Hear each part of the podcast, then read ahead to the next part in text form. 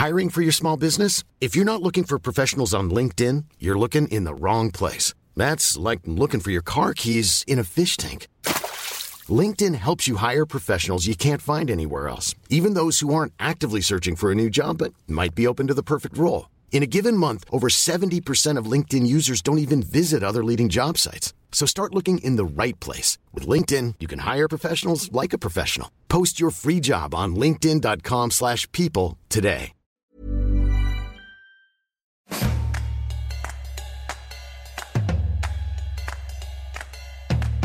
Hello, writers. What's up? Welcome to Free MFA, a podcast about writing that hopes to help you become a better writer. I'm your host, Touré. I went to Columbia University's graduate program in creative writing for a year, about 25 years ago, and it changed me as a writer. My concentration was in nonfiction, as they say, but I still learned how to write fiction there and was able to leave and have a 25 year career as a writer. I only did one year in the program instead of two because I got a deal to work with the legendary rapper KRS-One to write his autobiography, beginning with interviewing him as he moved through England, Switzerland, Germany, and New Jersey. So I dropped out of school like a one and done college basketball player going pro. But I loved the Columbia program, and I want to use this podcast to talk about some of the things I learned there and in the years since. Writers are important. We are the people who explain the world to other humans. So I'm here for the writers, giving you a free MFA and liberating the lessons that are hidden away in the ivory tower of MFA school. You definitely don't need to go to an MFA program to become a writer, but a lot of the people I was in school with went on to become published authors. One of them became the Poet Laureate of the United States. So the programs do work and they can help you become a great writer. Look at this show as a tasting menu from the MFA smorgasbord of information. I'm going to give you a little of what they taught me. The main tools in an MFA program are reading and deconstructing great writing, and doing your own writing and having it deconstructed by your teachers and fellow students. On this show, I usually do a lot of the sort of deconstructing that MFA professors love to do to help you get inside the head of great writers. In this podcast format, I can't replicate the crit, the way that others take your work and rip it to shreds. It's really helpful to becoming a better writer to have someone who's smart and honest take your writing and rip it up and help you see how to make it better. You should cultivate a friend who can do that for you. And if you want me to be that tough but loving reader you can trust to help you work on your book, email me at bookcoach at touré.com or go to my site, tourebookcoach.com, and we can talk about it. All right, let's dig in. Today's class is a little different. Usually I have multiple parts, but today I have one focus writer's block, the thing every writer fears. But it's a term that means different things to different writers at different times. It could mean I don't know where to start. It could mean I've written part of the thing and I don't know where to go from here. It could mean I've looked at this thing so many times that I can't really see it anymore and I'm blind to it. My mind just shuts down when I try to read it because I've read it 99 times. Being blocked sucks. Anne Lamott in Bird by Bird says there are few experiences as depressing as that anxious, barren state known as writer's block where you sit staring at your blank page like a cadaver, feeling your mind congeal, feeling your talent run down your leg and into your sock. That's great visual writing, but I digress. The point is, being blocked sucks. So, what do you do? The eternal question what do you do when you're blocked? Well, I think there's many kinds of writer's block, so the reason why you're blocked will relate to your specific situation. So I can only offer a wide array of potential solutions.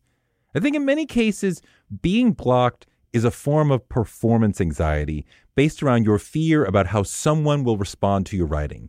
It could be that you fear the general audience, an imposing editor, your friends, the best writers in the field, your mom, who knows? It could be that you're afraid of what someone will say about the piece or the book. If that's the case, if there's someone who's keeping you from putting your truth on the page, then you need to be honest with yourself about who that person is that you're afraid will read it and judge you negatively. You've got to identify your fear and think about why exactly you're afraid of that person's potential reaction. Once you admit that to yourself, then you can really know it and you can begin to deal with it. If it's a person you know, perhaps you can call them and talk to them and work through your fear in that way. Then again, that may be impossible. So you may want to try this exercise. Identify the person who you're afraid of. Get some paper and cut out five little strips, five little rectangles of paper, any size you want. And on each piece, write the word fuck, F U C K. And then go into the bathroom and one by one, put the pieces of paper into the toilet and then flush it. And when the pieces of paper are gone, look in the mirror and think of the person whose response you're afraid of. Really see that person there in the mirror and say to that person, I'm sorry, but I can't give a fuck because I'm all out of fucks. And then go back to the chair with a mercenary attitude and write whatever the fuck you really want to say. In some ways, you've got to care about the audience. You are speaking to specific people. But in some ways, you've got to not care about the audience. You've got to just say what you want and not let your fear of them stop you. I remember once going to see Chris Rock perform, and he told a joke about sleeping around on his wife and having to put girls through college because of it. And his wife was sitting in the row right in front of us. After the show, I went backstage and I saw Rock. I've known him forever. And I said, So, uh, how do you do a joke like that right in front of your wife? He said, She doesn't say anything. My joke's paid for that big house that she lives in. Basically, he's saying, I say whatever I want because my art, my work comes first that mercenary attitude that comics have that lets them say whatever they want without caring who hears it, you've got to grab that for yourself as a writer. That said, I think a lot of the time when you're blocked, it means you need to be easier on yourself.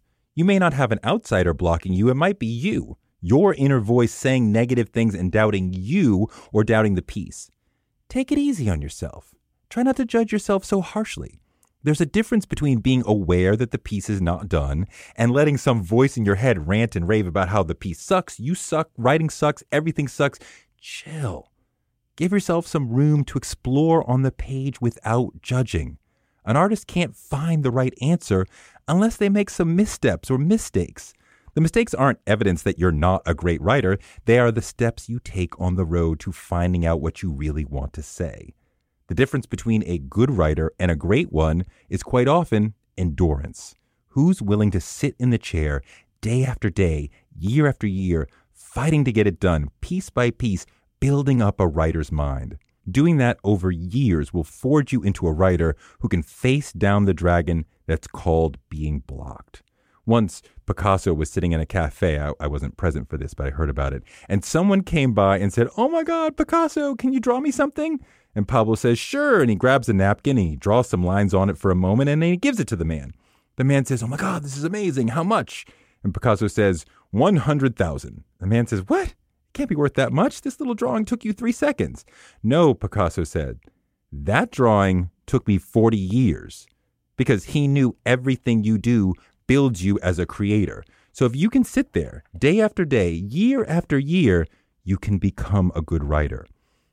But you have to have that sort of spiritual and intellectual endurance that allows you to push through the hard moments and keep going.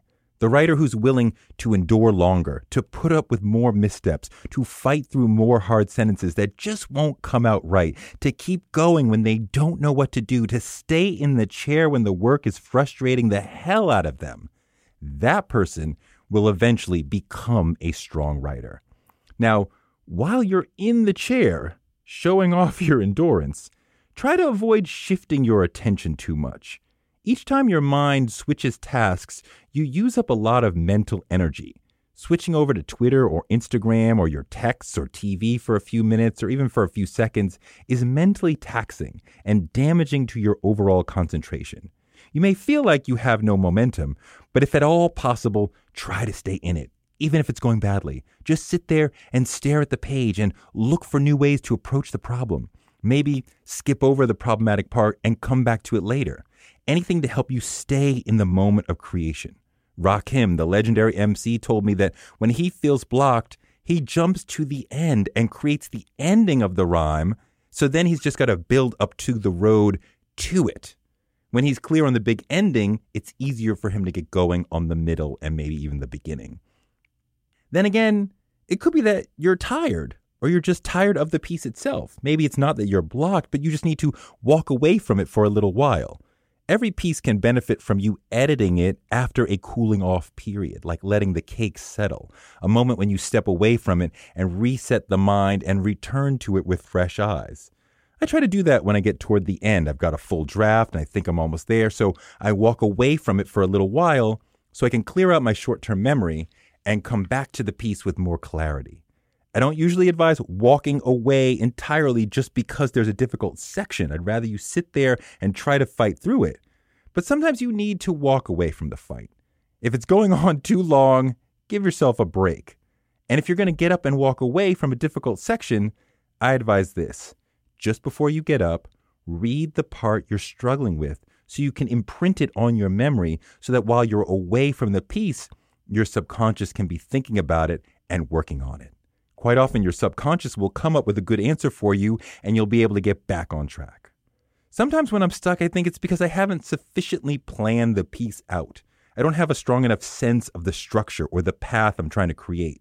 So I need to pull back and go into architect mode and make sure I know the point I'm trying to make and the path I want to take to get there and the feeling I'm trying to convey and the story I'm trying to tell. Sometimes you may be blocked by a lack of planning in a larger sense. You haven't given yourself enough routine around your writing time. It may be helpful to give yourself a specific writing time in your schedule, mornings, afternoons, whatever works for you. It's definitely helpful to sit in the same seat so that when you're there, your body knows, okay, it's time to create. You should also be aware of what you need to facilitate your writing. Knowing who you are as a writer includes knowing what you need when you write. I need a snack nearby, usually Oreos or pretzels or maybe Cheez Its and some water. And if it's late, I'll have some monster. I can drink that and write. And I need what I call an idea catcher, basically a pad onto which I write little things that have nothing to do with the work I'm focused on. Gotta call so and so, gotta finish this piece of writing, gotta do the dishes. I should write a book about Ralph Ellison one day, whatever. Just so those thoughts are up and out of my head and I can remain focused on the task at hand. Ultimately, you've got to enjoy the searching, the searching for words, for meaning, for whatever you need to help the piece become great. It takes time and tinkering, and it needs love. The piece needs love, and you need love. Don't be mad that it's not great yet. Love the piece into existence. Don't be mad that it's not coming easily. Love the opportunity that you get to be a writer. Know that being a writer is important and something worth fighting for. You've got to sit in the chair until it's done. It doesn't really matter if you're feeling it or not, if you're inspired or not, except that it's hard, that endurance is part of it, that you're going to have to dig deep to make something good. But I want you to be relaxed as you search. I want you to enjoy the search, enjoy working hard at writing because even though writing is very hard on the mind, most other forms of work are way harder on the body. Enjoy writing because it's important to society. If you love writing, then can you love the act of writing and how hard it is? And can the only opinion that really matters be yours? Does anyone ever get blocked when they're writing in their private journal? No, you don't get blocked when you're not afraid of anyone's reaction. So seek to remove your fear of other people's reactions. As artists, we should make ourselves the primary judges of our art. One of the times I interviewed Prince, we were in a conference room at Paisley Park, and he said that to him, an album is a success when he says it's done. At that point, it's a success. Doesn't matter what the label says, doesn't matter what the critics say. The only judge he cared about was himself because that liberated him to do whatever he wanted to do creatively. You can give yourself that kind of freedom by not giving a fuck. If you can take off your mask and get down to writing your real truth without a concern for what others will think, then you can probably get past your block. Then again, maybe you're not blocked at all. Anne Lamott in Bird by Bird writes, We have all been there, and it feels like the end of the world. It's like a little chickadee being hit by an H bomb. I love that image. Here's the thing, Lamott says I no longer think of it as block. I think that is looking at the problem from the wrong angle. If your wife locks you out of the house, you don't have a problem with your door. The word block suggests that you are constipated or stuck, when the truth is, you're empty. This emptiness can destroy some writers. The problem is acceptance. which is something we're taught not to do. We're taught to improve uncomfortable situations, to change things, alleviate unpleasant feelings. But if you accept the reality that you have been given, that you are not in a productive creative period, you free yourself to begin filling up again.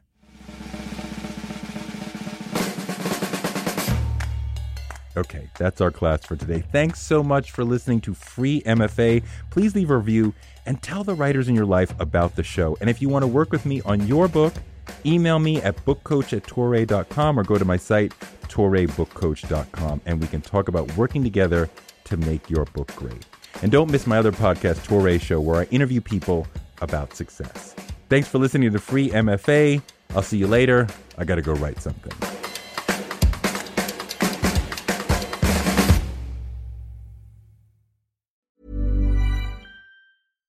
When you make decisions for your company, you look for the no brainers. And if you have a lot of mailing to do, stamps.com is the ultimate no brainer. It streamlines your processes to make your business more efficient, which makes you less busy. Mail checks, invoices, legal documents, and everything you need to keep your business running with stamps.com. Seamlessly connect with every major marketplace and shopping cart Schedule package pickups and see your cheapest and fastest shipping options from different carriers with rates up to 89% off USPS and UPS rates. And with the Stamps.com mobile app, you can take care of mailing and shipping wherever you are. Make the same no brainer decision as over 1 million other businesses with Stamps.com. Sign up with Code PROGRAM for a four week trial, plus free postage and a free digital scale. No long term commitments or contracts. That's stamps.com. Code program.